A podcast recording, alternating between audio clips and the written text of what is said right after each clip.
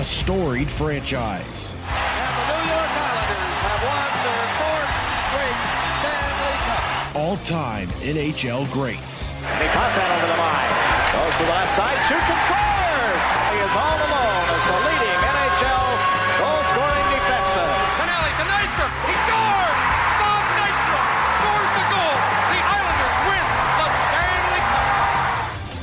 Is Talking Isles with Greg Picker and Corey Wright. We welcome you into another edition of Talking Isles, the New York Islanders official interview based podcast. I am Greg Picker, radio color commentator for the team, and joined alongside by senior writer for NewYorkIslanders.com, Corey Wright. And Corey, this week we stick to the broadcasting theme with our guest.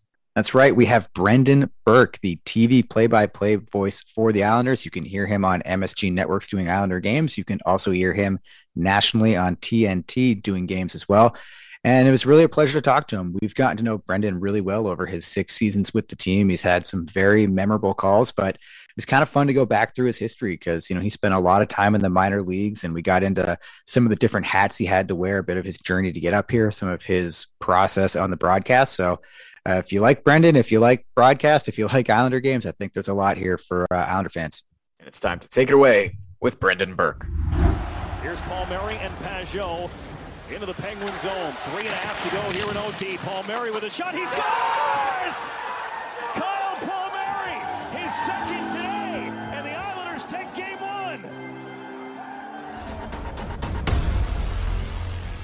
We now welcome in the television play by play voice of the New York Islanders, Brendan Burke, who has been with the team and MSG Networks since 2016. Brendan, we thank you so much for joining us. And like with most of our guests, we like to go a little bit into the past to start. And so we know you got your real broadcasting start at Ithaca College.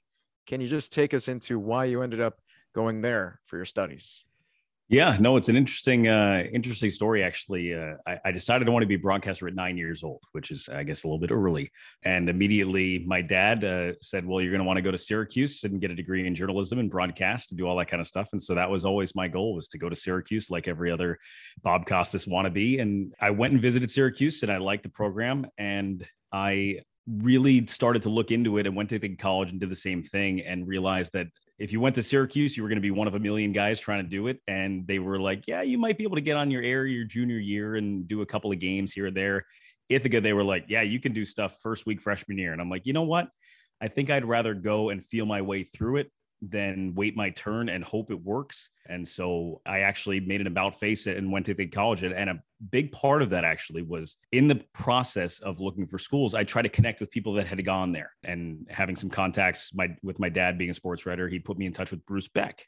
Bruce Beck went to Ithaca College. Bruce said, Hey, I can tell you all about Ithaca from when I went there, but that was a long time ago. Let me give you the phone number of somebody that I know that I've worked with that is currently a student at Ithaca College. He'll love to talk to you. So I spent about an hour on the phone with this guy, told me all about it, sounded like a great idea. That guy actually is Ed Cohen, who is the radio voice of the New York Knicks. So um, he and I have, have been close since then. And it's amazing that we both wound up where we are and both part of MSG networks. But uh, um, he was a big part of the reason why I went there because he kind of sold me on the program and, and that's why I went there. Well, Brendan, you talk about having that kind of dream since you were nine years old. I feel like with people with, uh, especially broadcasters with distinct voices, I think you know, you know, you, Kinger, Greg, Kenny Albert, Sam Rosen. I think it might be hard for people to picture a nine-year-old you without that voice. So I'm always, I always laugh at that when just when that voice actually develops for you guys. But at the same time, I'm curious, you know, growing up, who were some of your broadcast idols? Like, what made you want to do this at such a young age? Yeah. So as I kind of alluded to, my, my dad's a sports writer and was the Yankees beat writer for a, a, good chunk of my early childhood. And so I had a lot of experiences that normal kids don't get to do that I didn't realize were special at the time, but certainly do now. And one of those was being able to go on road trips with my dad and, and go into press boxes and clubhouses and things like that with the Yankees. And um, one of his trips, you know, I, I would go with him sometimes and it was just him and my mom wasn't there. And so it was just kind of go to work with dad and he found a great seat for me to watch the game. And that seat was in the radio booth between john sterling and michael kay. And so as a nine year old kid i sat there with an incredible spot in fenway park and watched a yankees red sox game from the broadcast booth. He asked me if the game if i enjoyed that. And i said you know absolutely. And then at some point i realized that they got paid to do that. And that was not just something fun they got to do that that was actually their job. Like there were doctors and firefighters and you could be a broadcaster sign me up So, you know, really ever since that moment, it was that's what I always wanted to do. And everybody was like, oh, you're just a kid. You'll change your mind. Wait till you get to college. Wait to do this. And it only actually reinforced that that's what I wanted to do. And so I've been chasing that dream, you know, really since my ninth birthday. Well, Brendan, it's funny you say that because uh, my dad always used to say that the best job in hockey was being a backup goalie because you get paid to watch the game. And I think part of the reason I became a writer is because I was not good enough to be a backup goalie.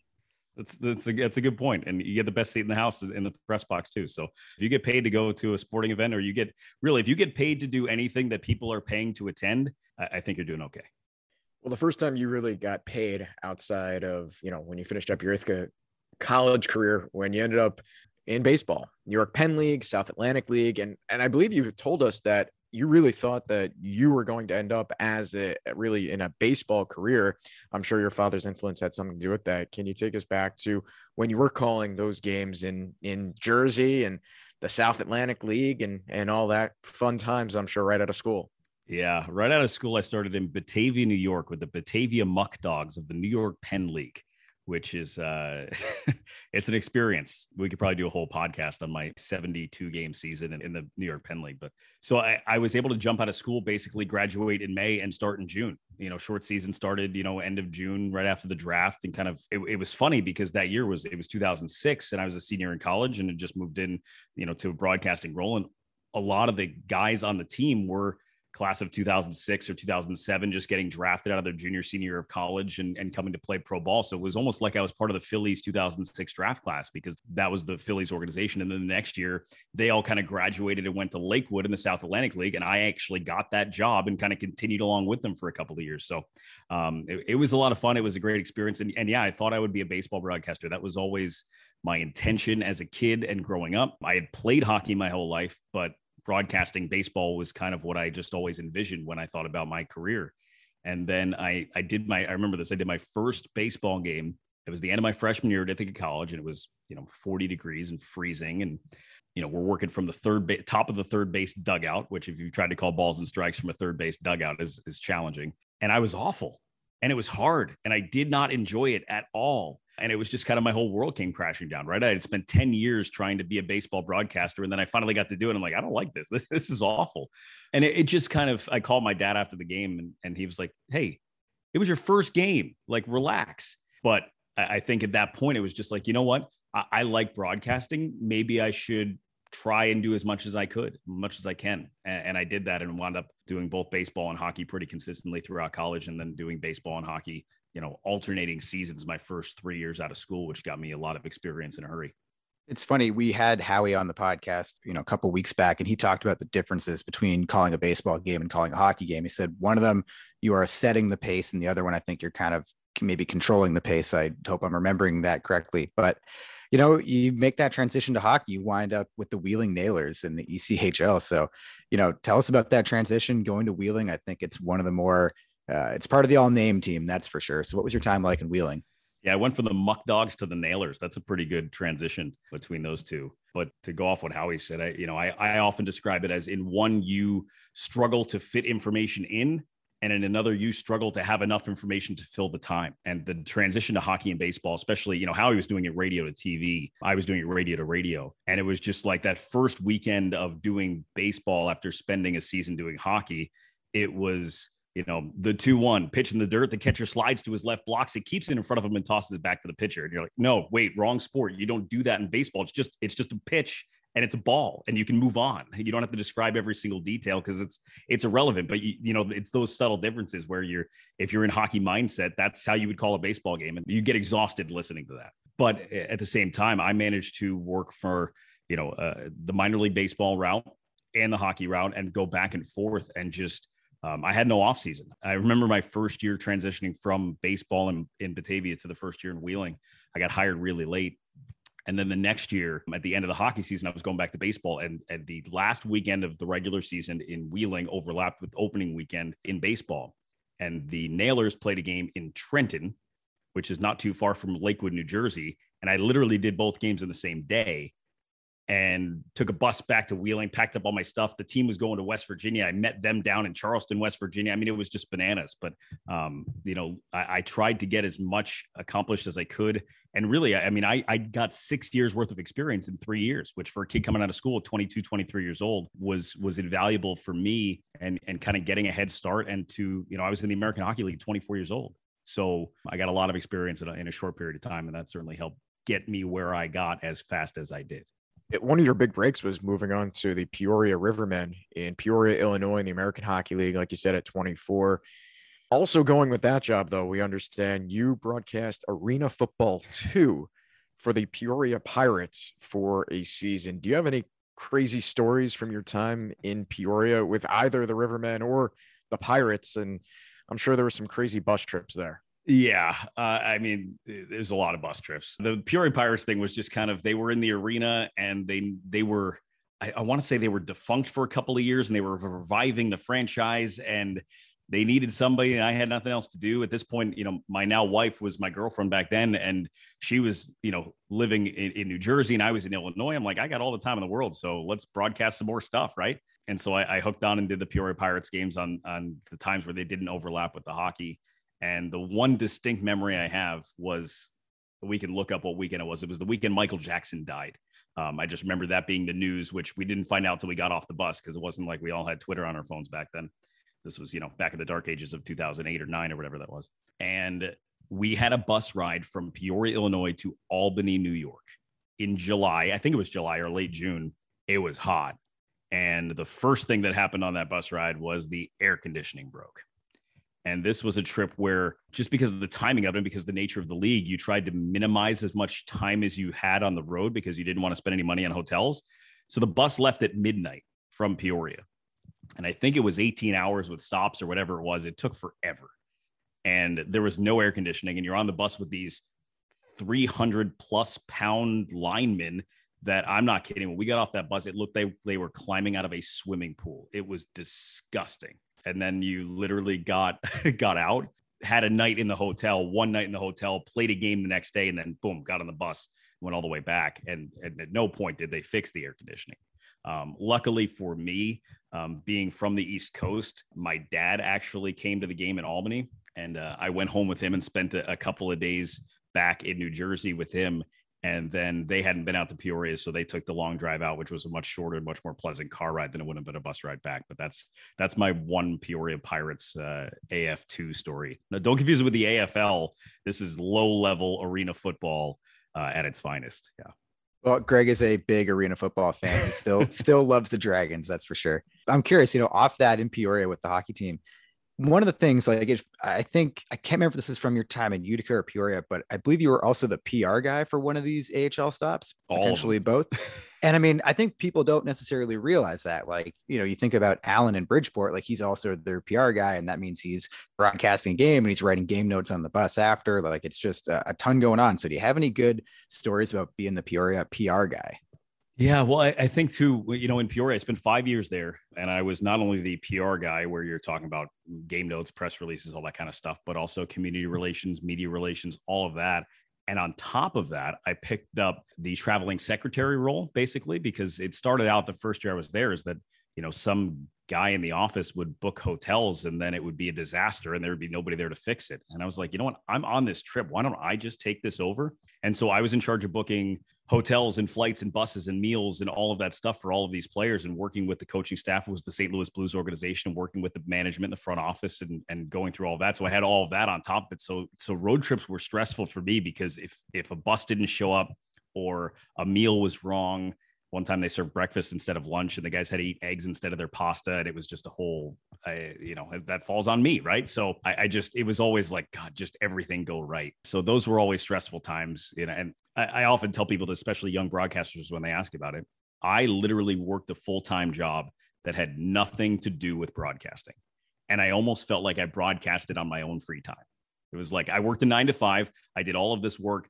And then because I did that, the reward at the end of the day was I get to go upstairs and do the radio. And that's kind of how you have to treat it. I did all of my game prep on my own time after hours, you know, out of the office at home to get ready for games because I had other jobs that had to be done. And so it, it is time consuming and it is hard. And if you're not willing to put the work in on your broadcasting stuff that you want to get done, you just won't get it done and you won't you won't progress and it won't be very good. So um, you know that's the that's the kicker of being you know the jack of all trades in the minor leagues is that the the broadcasting stuff is usually the thing that your boss cares least about. And that's uh, that's the unfortunate reality for broadcasters trying to come up through the minor leagues made the transition from the Midwest in Illinois back to the Northeast with the Utica Comets in the American Hockey League still. And have to figure prior to making it to the National Hockey League, the highlight of your minor league career has to be that 2015 run to the Calder Cup final. Unfortunately, the Comets couldn't win the cup. They lost to the Manchester Monarchs. But what was that run like? And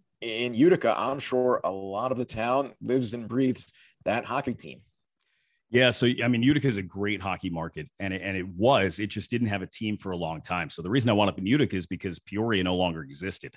Um, the team was sold by St. Louis. They were. It's strange now. Teams are just trying to gobble up their AHL markets and own them and run them. And St. Louis was trying to save money and, and decided to unload their team, and they've been paying for it ever since, trying to find affiliates. But um, they sold it to Vancouver. Vancouver is looking for a home they found one in Utica, New York, where they had a, a, rink that they were looking to rehab and a market that they thought would work. And it was incredible. I mean, it was the smallest building in the league. It sat about 3,500 fans, but it was sold out every single night, even when they were not great. We started the the first season with an 11 game losing streak, which was fun but that 2015 season was amazing and it, it, was we played 99 games that year and the, all the home games were sold out. They did a whiteout in the playoffs and it was loud and it was crazy and and the team just kind of kept winning and jacob markstrom who the islanders got to see and and on uh, on the first game at ubs arena was the goalie for the utica comets that year and and he was the sole reason why that team went as far as it did but it was it was a fun time. I mean you you get to broadcast those games and you know i get i get to do playoff games now. If i'm fortunate enough to do some playoff games on television now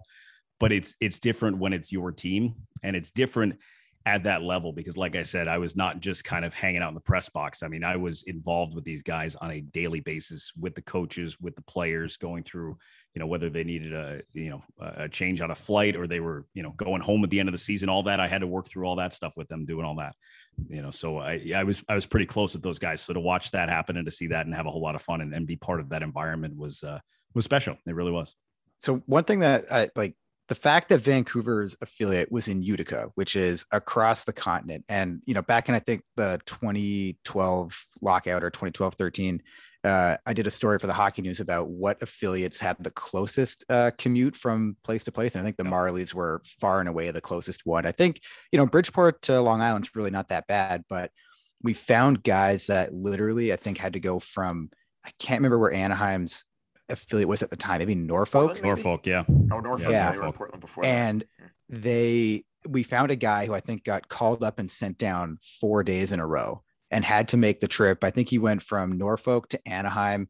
They sent him back to Norfolk, and then I think the next day he got called back up, and the team was in Nashville. And we're just like, dude, what is that like? Like you are just, you know, because you're not flying taking a charter right there. There's no direct flight from Norfolk to Anaheim. So, you know, I'm curious, uh, when you were in Utica, did you have any guys who had to make those trips back and forth? Uh, you know, just or what are your thoughts on that in general? Yeah, I, have got thoughts on, on that in general. For, first off, when we were in Peoria, our ECHL it was Alaska, the Alaska Aces. So the Illinois to Alaska commute was not a not a not a convenient one. But listen, uh, my thoughts uh, in general on the AHL NHL relationship and the geography of it. First of all, the one thing you have to remember is that stuff only matters if both teams are home.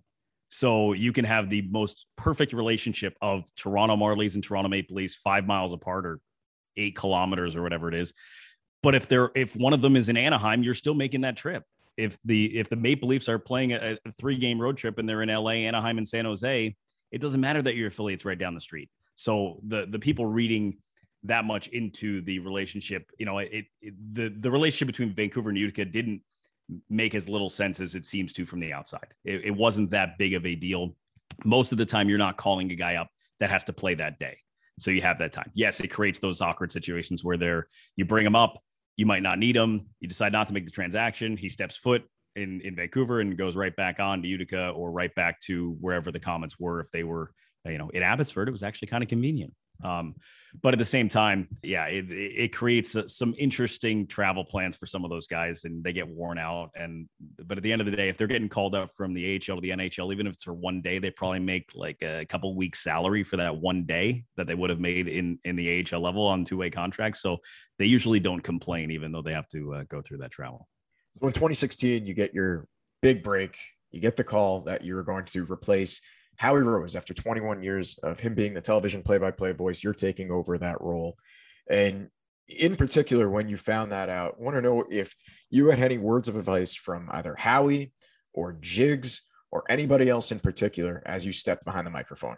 Yeah, I mean that was that was uh, August fourth, two thousand and sixteen, was when I got the phone call from my agent that said, "Hey, they're they're offering you the job," and I remember that. I would have remembered that day probably anyway. It also happens to be my wedding anniversary, so it's really easy to remember. So that was the the call that that changed my life, and it was one that you know I had come. I don't want to say close to a couple other NHL jobs, but I'd been in the AHL for eight years. I'd been in the minor leagues for ten years. I'd had a couple of you know good feedback from teams that for different jobs it just didn't work out for whatever reason and and this was one that i really had my heart set on obviously being from you know from northern new jersey and growing up in this new york city market this was this is one you want and you know right like you know if if these jobs open you know hopefully they don't open again for a really long time so this was I knew it was my one shot. If I was going to get the Islanders job, this was going to be it because whoever was going to fill this job was going to stay here for a while. So that was an incredible day. And, you know, I, I got the phone call for my agent and I remember him saying that they're offering you the job and I don't remember really much. He talked about a lot of stuff and I was just on another planet right? Like I just wasn't really even listening and I just hung up the phone and I was standing outside. So just a fun story from Utica. Uh, my 3 years in Utica they were constantly uh, updating this old building that they were trying to the the Utica Memorial Auditorium they were trying to rehab and turn into something you know more modern uh, my offices were literally in a temporary trailer in the parking lot for the three years that I worked in Utica.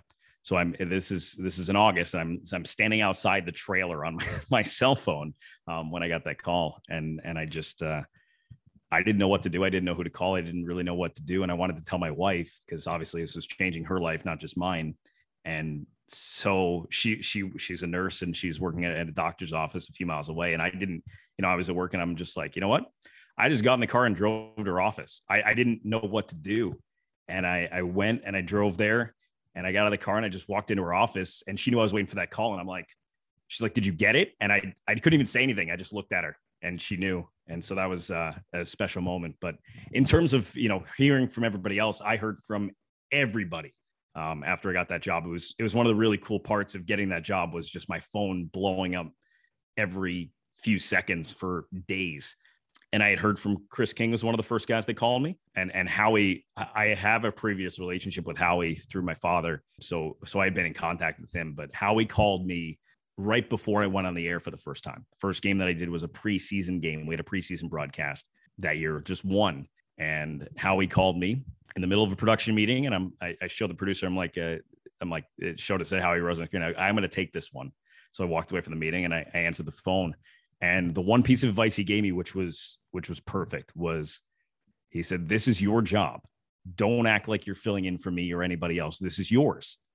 And I mean, I knew that, but to hear it from him, it just kind of gave me the thought of, you know, nobody cares that I'm new. Right? Like, yes. Am I different than Howie? Yes. Do people understand and, and care that this is a different broadcaster? Yes. But at the end of the day, Islander fans tuning in to watch a game, they don't care about me. They care about the Islanders. That's why they're there. So my thought was, okay, I'm not going to act like I'm new. I'm going to act like I've been here 10 years. I'm going to talk about things that happened last year, like I called those games, because I wanted there to be as little of a disruption between Howie and myself as possible, and for them to as quickly as possible forget that I'm the new guy. Those words of advice from Howie just kind of said it. All right, this is this is the right way to attack this. And I remember, I think it was Christmas time. Butch actually said something to me on the air. Said, "Remember last year when?" And I'm like, "Oh, he's even forgot I wasn't here last year. This is perfect. This is going really well." So, um, you know, I, I appreciate how he gave me that advice because I think that was part of, you know, one of the reasons why I was accepted so quickly by Islander fans was that I didn't treat them like I was anything different than Howie. It was just a, a, different voice, but the same thing. And you can come enjoy your Islander games the same way you did last year. Well, your first Islander win, I believe it was a Josh Bailey OT winner, and I'm sure that's a great moment uh, for a broadcaster for a first win. So, what do you remember about that game and that call? That was, uh, you know, the first couple of games they had lost. Right, they, they lost to the Rangers, which if you go back and look, and you, Greg probably has it off the top of his head, but if you go back and look, the Islanders won I think 14 of 15 games against the Rangers, and that was the one game they lost. Was my first game at the Garden and then they lost the next night in DC when uh, I think that was Barzal's NHL debut when he he took the penalty without stepping onto the ice by playing the puck from the penalty box. But anyway, but then the third game was that home opener against Anaheim at at Barclays Center, and it was you know the first home game, so it's it's a big deal, and and you know you feel like it's a big deal, and then to have it end on a Bailey overtime winner. Sets it up for Bailey. Leddy will make the changes. Bailey cruises to the front, dances, scores! What a goal for Josh Bailey for the first win of the Islanders season.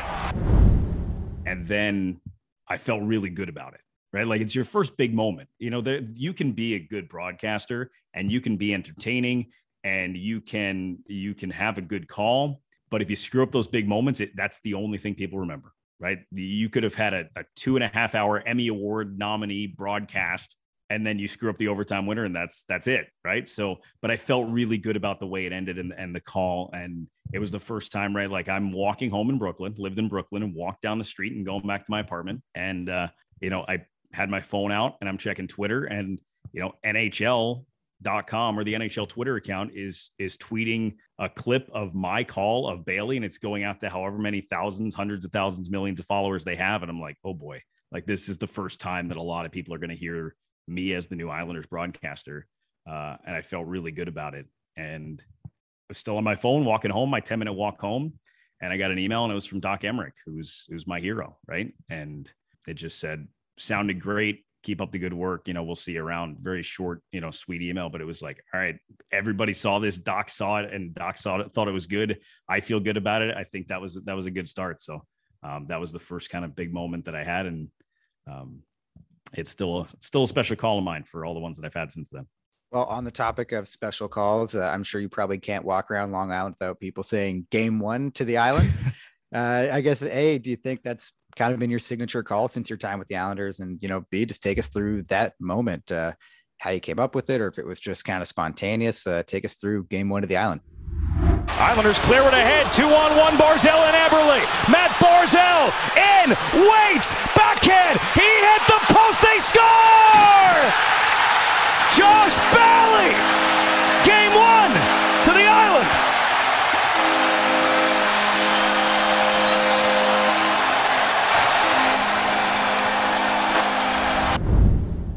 Yeah.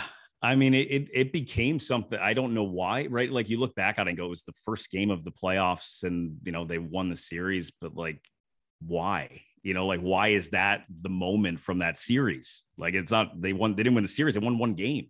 Um, but I there, there's a lot of things to it. Like, eh, um, you know, the the the reason why that game was so special was that was the season that everybody left them for dead, right? That was the season that Tavares had left. That was the season where I think Deadspin ran the article of, you know, season preview first place to the Islanders was how they were ranking the teams, right? I mean, they were they were literally supposed to come in last place in the entire NHL. And then it was the same season that they had gone back to the Coliseum. And so it was the same game where, you know, I opened the broadcast by saying this was never supposed to happen, you know, not this year and not in this building um, because they weren't supposed to be in that position and they weren't supposed to be in that building. And so they wound up at the Coliseum, packed house. And it just felt like, uh, you know, I, I actually credit Barry Trotz with putting the island into my vernacular, right? Like Barry Trotz kind of came in and, and referred to the island quite a bit. And he had that speech with the Capitals when they gave him a Stanley Cup ring that says, you know, you can do it again, but you're going to have to come through the island.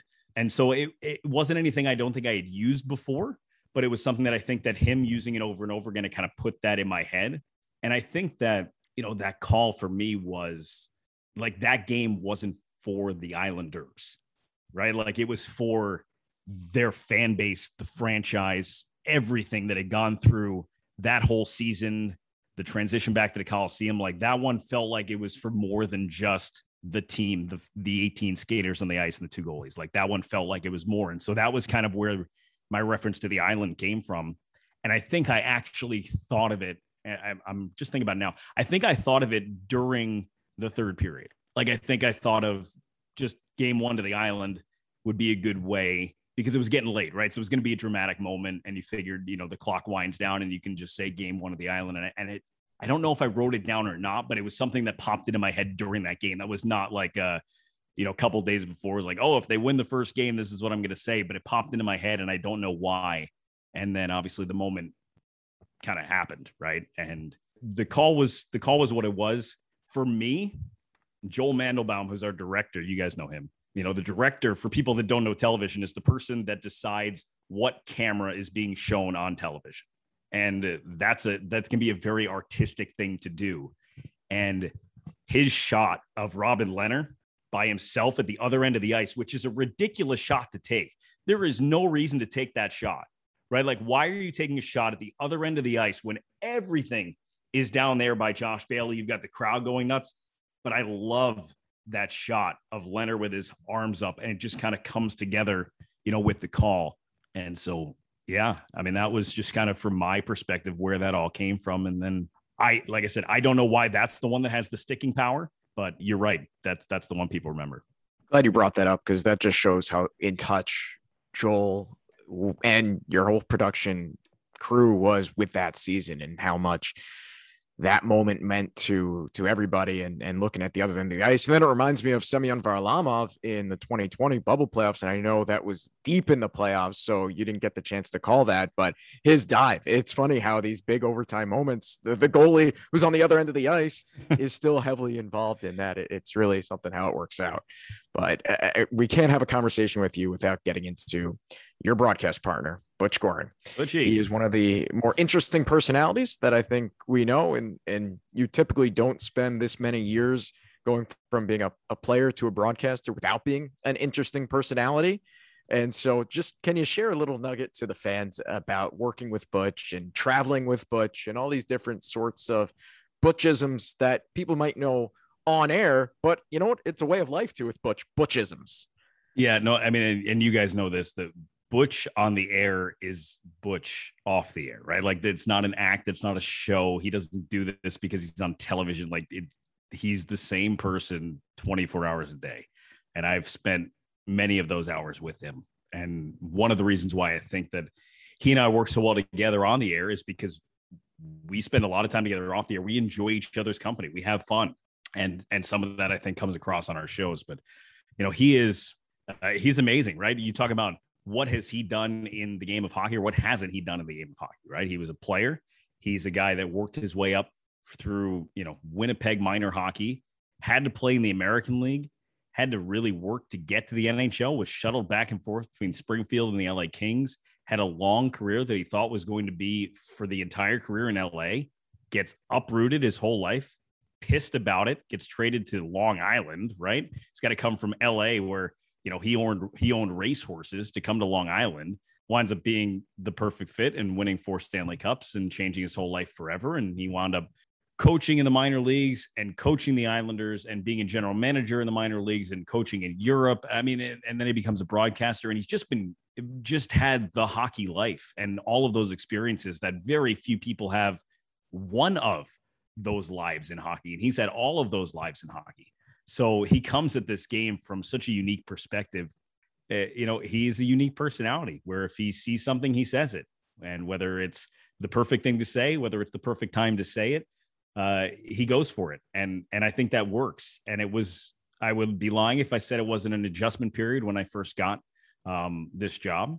I, as somebody who spent 10 years in the minor leagues on radio alone to have somebody like Butch who loves to jump in all the time, it was very jarring at first that, you know, I thought I was just going to call the game the whole time and it's like oh okay he want he wants to talk here. All right let him go ahead butch. Like uh and and so it was it was an adjustment but it was it was a lot of fun kind of getting to feel how that process and i think after five years i think we've kind of figured it out or at least i've figured it out how to work with butch i don't think he has to change much um, so it's it's uh, we just let him go, and it's awesome to to hear what he has to say. And he's always he's always got something interesting to say. That's for sure. I think we can laugh about it in retrospect, but when you talk about him jumping in, I know there's a highlight of a goal, an empty net goal in Buffalo a couple of years ago, and it was scored from the other end of the ice. And right away he goes, "Was that the goaltender?" And you right away, Ryan Pulock, and you basically, you know. You can jump, you know, when you can jump on Butch as well and, and, and shut that down. Uh, Um, you, you know what? You know what's funny is is uh, is you know like I said, I let Butch do his thing, and you know a lot of times he jumps in as soon as the goal's scored. I can barely finish saying scores, and he's in. And and a lot of it's times excitement. analysts- yeah, It's excitement from him. right. A lot of times analysts will wait. They'll watch a replay that's not shown on television so that they understand what happened.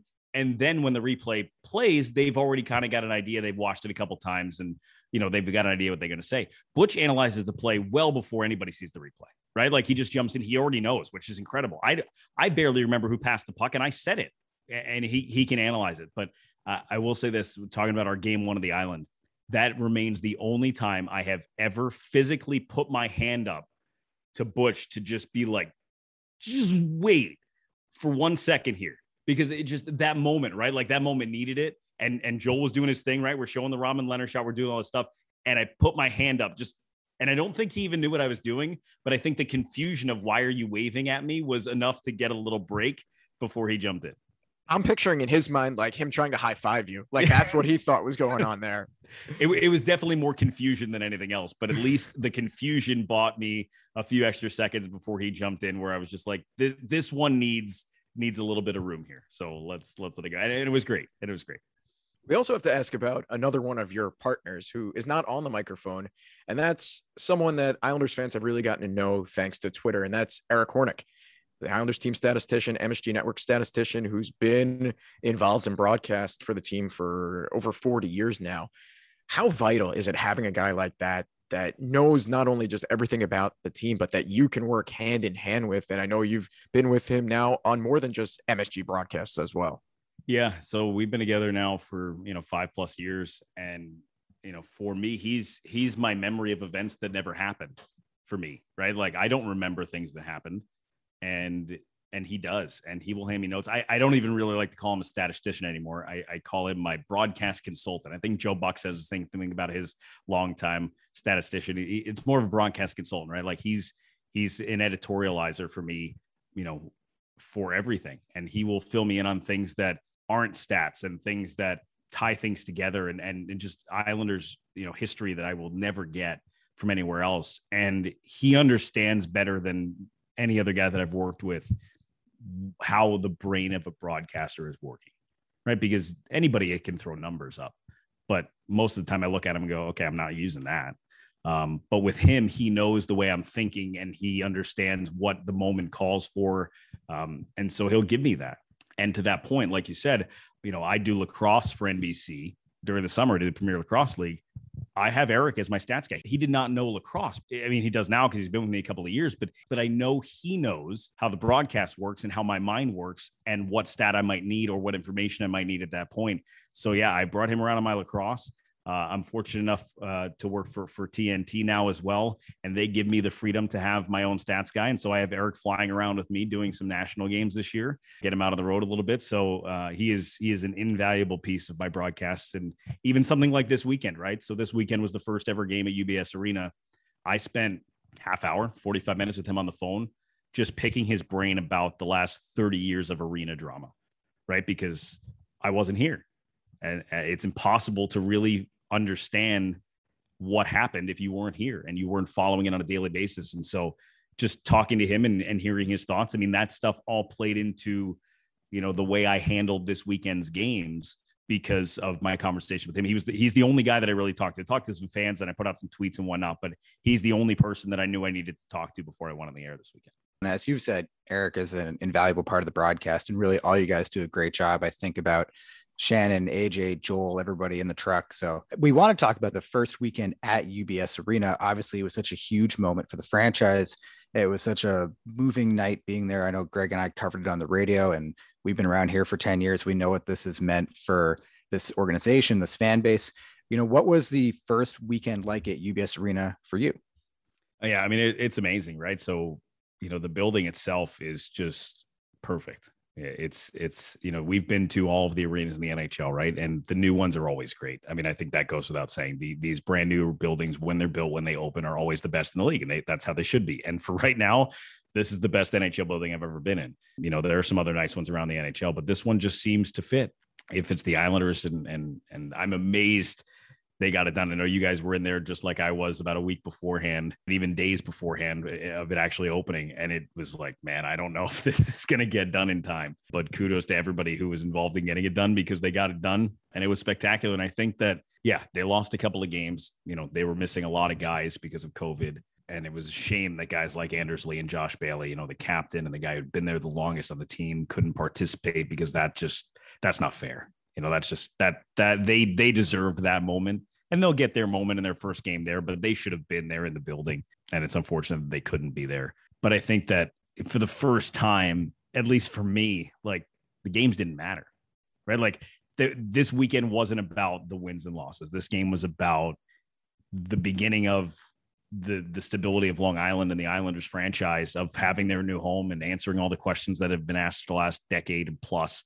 Um, so it was just kind of it's kind of a surreal feeling that that they finally have their their quote unquote forever home and that it's open and that it's a real thing and that every game from here on out is going to be there right? It's been such a in my 5 years think about it when i when i signed on here to be the islander broadcaster this was a team that was in their second year of what an ironclad 25 year lease was that the term that was used right? Like ironclad right? That was what i always heard is that oh okay i'll move to brooklyn they're going to be there forever. This is this is the new islanders right and so five years later, I've moved to Long Island. I live in Huntington. The team split games, then they came here full time, and just all the things that have happened in the last five years that I've been here. And now knowing that I don't have to check the schedule to see which home building we're going to be playing in tomorrow night.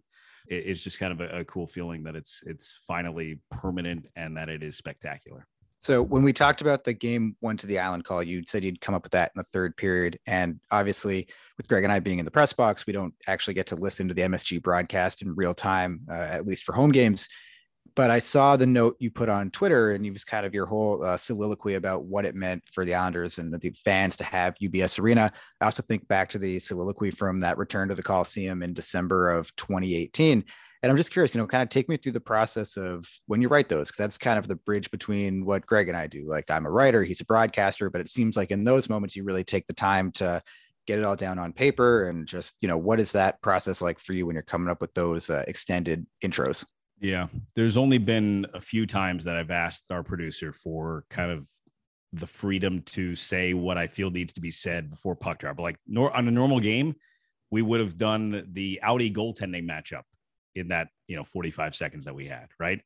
But for games like that i'm i just feel like that's not the right tone to set. Like this is bigger and, and especially for that game on on you know the first ever game at ubs like that moment means way more than jacob markstrom and Semyon Varlamov, right? So i did it for the first game back at the Coliseum, December 2018, like you said. 1255 Hempstead Turnpike, Nassau Coliseum, Fort Never Lose, the old barn. It's been called many things over the last 46 years, but one thing every Islander fan calls it is home. Home's a simple concept, but it's become overly complicated for the New York Islanders over the past four seasons. This place may look slightly different, but it is as it should be. And once again, it is full of fans and full of memories. The Columbus Blue Jackets were here on April 11, 2015, when the last regular season game was played, and they're back here tonight to take on the New York Islanders. I did it for the first game of the playoff series, the same game one of the island, the beginning of that game. I asked for that minute. And, and I think this one, I think those are the three times that I've asked for just to kind of a little bit of latitude to to kind of say what I want to say. And they've, you know, two different producers, Jim Gallagher first, uh, Stephen Napolitani now, both gave me that that freedom to do that and I'm thankful for that. In terms of putting it together, you know, like I just I want to set the tone for what this game means, what this moment means, and you know, th- those are those are important moments, right? That there's only one that building's only opening once. There's only one puck drop that that means what it meant. So I, I wanted to get that down right. The the key is here, and as you saw on Twitter, you don't know how much time you're going to have. I'm trying to in my head as I'm writing this. I know it's between the Hall of Famers getting off the ice them cleaning up the carpets, guys taking a couple of twirls, puck drop. I don't know how long this is going to take. I thought I was going to have a little more time. Um, I thought I'd have more than a minute. I think it was closer to 30 seconds. So couple things when I when I'm writing it, I actually spent probably the past four or five days leading up to the first game writing down thoughts, lines, just things that I thought needed to be included. Not really any sort of you know sentence structure or anything along those lines. Just this needs to get included. This word, this phrase, whether it came to me in the shower or whatever. I, I just had a, a Word document where I would just put a bunch of lines in and try and work it through. Like I said, I talked to Eric Hornick for a long time just about the history of the the arena struggles. I sent out a tweet, which was proved to be really valuable. I sent out a tweet that just what does the opening of UBS Arena mean to you as an Islander fan? And I got hundreds of responses. And I read every single one of them and I was reading them. I have two screens and I was reading them on one screen while I was writing on another and just kind of picking out words that people would send or feelings or sentiments that I'm like, all right, that has to be in there. That has to be in there. And you know, I kind of wrote them. If you if you see the picture of the actual writing, I wrote them in blocks. Some of that is for just visual of trying not to get lost in your words while you're reading something like that in that moment. But some of it was just this is a block that I want to get in. This is a block, and they actually changed orders as I was writing it about the way that it flowed best. But also, I wrote it in blocks because I didn't know how much time I was going to have, and I wrote blocks that I thought, all right, if I if I'm running out of time, I need to cut these blocks and it will still make sense. It'll still flow. It'll still get a, the point across of what I'm trying to do. And that's what I wound up having to do. I wound up having to cut out the blocks that I had written about basically about the Coliseum itself. But I wanted to time it out for puck drop. And that's that's the hard thing, right? I'm reading it and looking up and reading it and looking up and trying to time it out so that I hit puck drop. I wanted to hit it maybe a couple seconds before it actually, you know, like I, I I kind of hit puck drop, right? Like, I, I didn't have a whole lot of time between me finishing my last sentence and that puck hitting the ice. I was trying to hit it a little bit earlier, um, just to let it breathe a little bit before the game actually started. And I would have been okay with them sitting on just the the face off with no words for a while. But you know, I was trying to time that out right, and and it timed out right. I, I wish I could have gotten the whole thing in because I thought there was some important stuff that that needed to be said. But that was you know that was my best take at trying to put the feelings of Islander fans that had been through this whole struggle, right? I, I almost feel like a faker, right? Like I got to say the words, but those weren't my emotions; those were their emotions. And I think the same thing is is true with that return to the Coliseum, right? 2018. You know, that's one where fans would come to me and say, "Hey, I love that opening. You did a perfect job, in, you know, in capturing my feelings for what what I was going through with that return to the Coliseum." That was my first ever game there, right? Like that wasn't me that that was all the conversations I had with fans. So, you know, I'm proud of those. I'm proud of those because I was able to represent what they had to say without actually being able to say it myself. And, you know, especially that one of the return to the Coliseum, I heard a lot of fans that said, you know, you you really captured what I was feeling. And like I said, I the my only time in the Coliseum, I think I'd been to one preseason game and a Barenaked Ladies concert in 1999. Those are my two times that I've been at the Nassau Coliseum before that that game in December of 2018 when when they returned back. So you know those those are special moments. But it that was not it was not easy. It was not just me sitting down and just putting a few words on paper. There was I, I spend more time on those 30 seconds than I probably did on the rest of the broadcast in terms of preparation for what I was going through for that night. And I I spent a lot of time, Greg, as you know, I spent a lot of time prepping for games, but I, I spent a lot of time staring at a blank Word document to get those words on the paper. Yes, I have sat next to you on some flights to connect through Detroit, where I see you updating your notes uh, right after each game, and wanted to actually ask you about the the prep because every broadcaster has their own style, and I know you've tweeted out sometimes your folders that you lay out in front of you for each game. Is that something you came up with on your own completely? Did you take that from somebody else and put your own twist on it? Where did you really learn that prep style. Yeah, I'm kind of a nerd for game prep. Like I, I, love to see everybody's system, and you know the one thing about game prep for a broadcaster is that there's no right or wrong way to do it. It's it's just what you're comfortable with. And so I love I, I I, go into all the booths, right? I'm I'm still I'm still a guy that goes in and goes, can I see can I see your notes? I just want to see what what you do and what works for you, and kind of pick good things and and things that oh maybe that maybe that'll work for me. Um, you know, it started in college on on a Manila folder was just kind of I don't even know whose idea that was originally, but it just kind of became the standard of a manila folder of just to re- to arrange, you know, team on one side, team on the other side of it.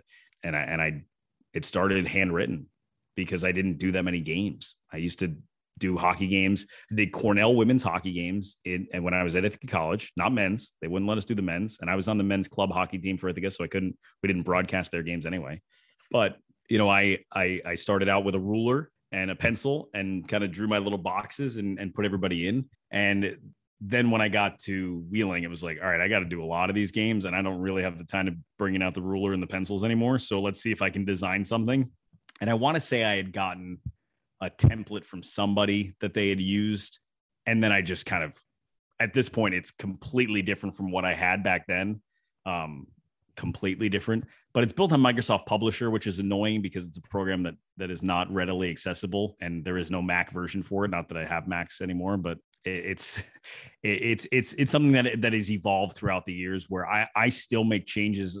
I say on a yearly basis. I make major changes during the off season, but I make changes every few games. I mean, I I I'm such a nerd when it comes to this stuff. Like I and I mean it. Like I go through and I research the the the actual team colors so that it is printed out with the same like RBG RGB numbers of the the color codes like, and it makes no difference at all, right? Like, it makes no difference to how good of a broadcaster I am, but uh, it makes me feel better. Like it does. Uh, it's a work of art, and, and I'm proud of it when it's done. And I print it out, and and and I've gotten so bad, right? Like I put so much time into these things, and you guys know I I carry a printer with me on the road, and I mean I've printed my notes out during the during the national anthem before. Like I just work on them until the bitter end, and it's like I don't need to be doing that but I just feel like there are some people that prep and they get to a point they're like, okay, I'm ready to go, and they take a nap. And like for me, I prep until I run out of time, and I hate it, but that's that's how I that's how I operate. So um, I have terrible handwriting, so I can't really write down notes. I have to put them all on my board. I have to print them. So that's just kind of the way that it's that's worked. And and so I've got I've got all these, these I've got folders all over my office here. Well, it's certainly helped you get to this point, and and we know even bigger and better things in the future as uh, you know you've uh, really established yourself with this TNT role. But uh, Brendan, we we really appreciate all this time. It's been fantastic learning some of the intricacies from your end, and obviously we uh, we can't wait to see you even more at UBS going forward. No, thanks thanks for having me on, guys. Always uh, always good to talk broadcasting for those that are interested in those those things. Uh, not everybody is, but I appreciate you guys being being part of it. So thank you.